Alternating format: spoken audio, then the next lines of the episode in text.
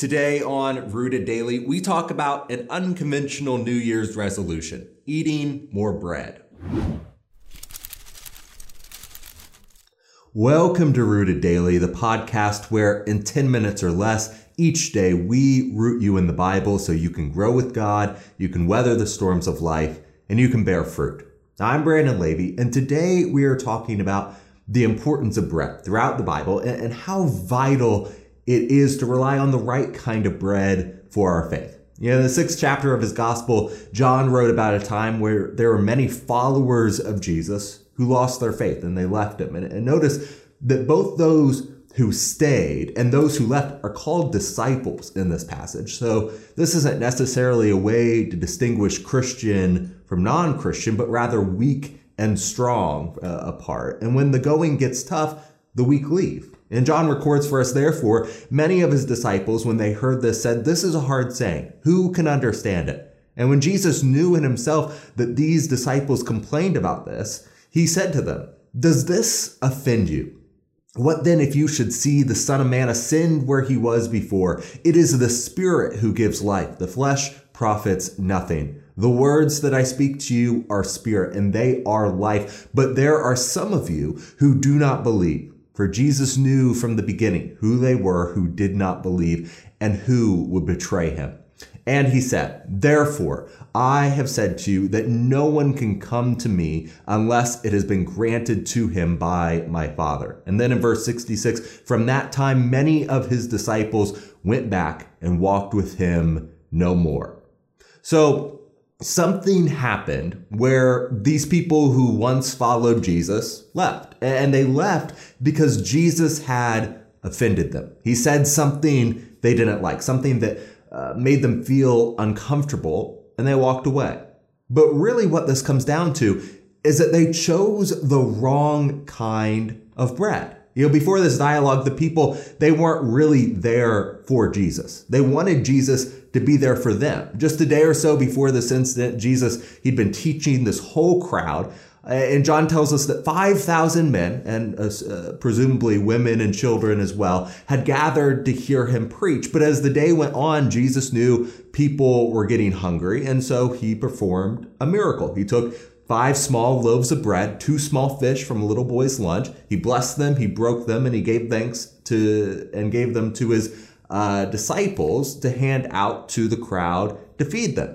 And everybody was fed. And understandably, the crowd was impressed by that. They wanted to follow this man who had provided for them, maybe even take him by force and make him their king. Why? Well, because Jesus fed them bread and the people would keep coming back for more bread as long as it was easy. But it was about to get hard.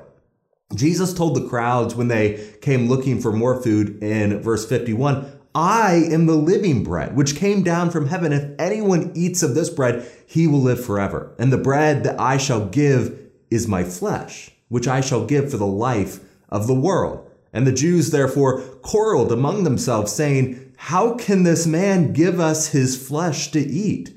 And then Jesus said to them in verse 53 Most assuredly I say to you, unless you eat the flesh of the Son of Man and drink his blood, you have no life in you. Whoever eats my flesh and drinks my blood has eternal life, and I will raise him up at the last day. For my flesh is food indeed, and my blood is drink indeed. He who eats my flesh and drinks my blood abides in me, and I in him, as the living Father sent me, and I live because of the Father. So he who feeds on me will live because of me.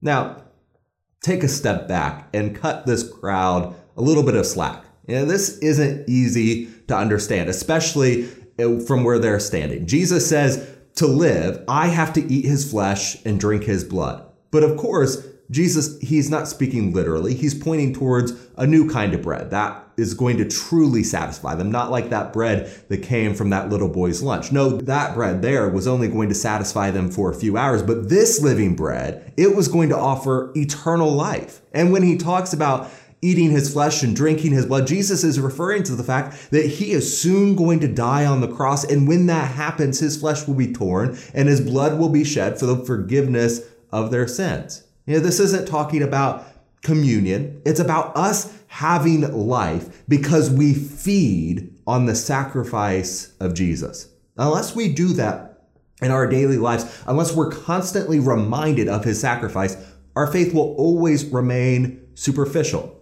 We need to root ourselves in Christ and remember his sacrifice if we are going to remain faithful. For example, even though uh, at the end of the last millennium, the vast majority of Americans wore the label Christian, but only 20% of those self identified Christians said they had ever read the Bible in its entirety. More than half of the people who said they were Christians uh, at that time said that they had only read a few sentences or passages. Some of them said they hadn't even read the Bible at all. They said they were Christians, but they didn't have any of the tools they needed to live Christian lives. They were calling themselves Christian because of the temporal social benefits, the kind of physical bread that Jesus gave miraculously to the 5,000. And in many parts of the world, those benefits still exist. There is still a level of respect given to Christians. I can walk in, get my hair cut, talk about uh, Jesus, say I'm a preacher, and they'll gladly chat about it. They respect the work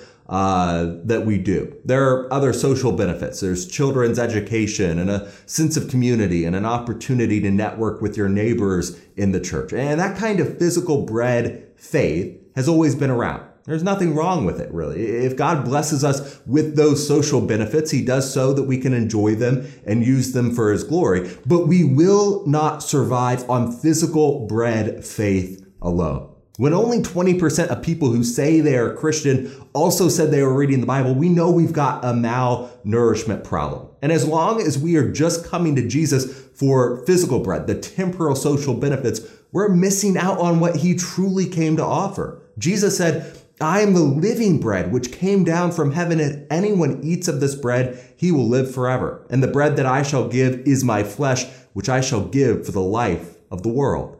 That is what he truly came to offer. He didn't come just so that we would have strong relationships or family or morals. He came to glorify the Father and offer us eternal life. And we are missing out if we settle for anything less than that gift of grace. When we are feasting on the living bread, the word daily, we'll remember that. We'll be able to say, as Peter did when Jesus asked if he too would leave him behind, Lord, to whom shall we go? You have the words of eternal life. Also, we have come to believe and know that you are the Christ, the Son of the living God. In Matthew 4, Jesus quoted, Man shall not live by bread alone, but on every word that comes from the mouth of God. We have to feed on Christ. Don't settle for temporal bread. We have to root ourselves in his word if we're going to follow him, even when the going gets tough. So resolve this year to eat more bread but don't settle. Feast on the bread that comes down from heaven, because whoever does so will live forever. That'll do it for this episode of Rooted Daily. And I'm looking forward to sitting down, studying God's Word with you next time. Thank you so much for stopping for this episode of Rooted Daily. It is so important to take a few minutes to root ourselves in Christ and in His Word, and I'm so glad that you did that with us today. If you think that it's important that others hear this good news, make sure to hit the share button and subscribe to the podcast on your favorite app, whether that's Spotify or YouTube or Facebook. It helps us reach more and more people with the message of Jesus every day. Most importantly, if you're ready to take the next step, repent, be baptized, and hand over your life to Christ, shoot me an email to brandon at rooteddaily.com right now.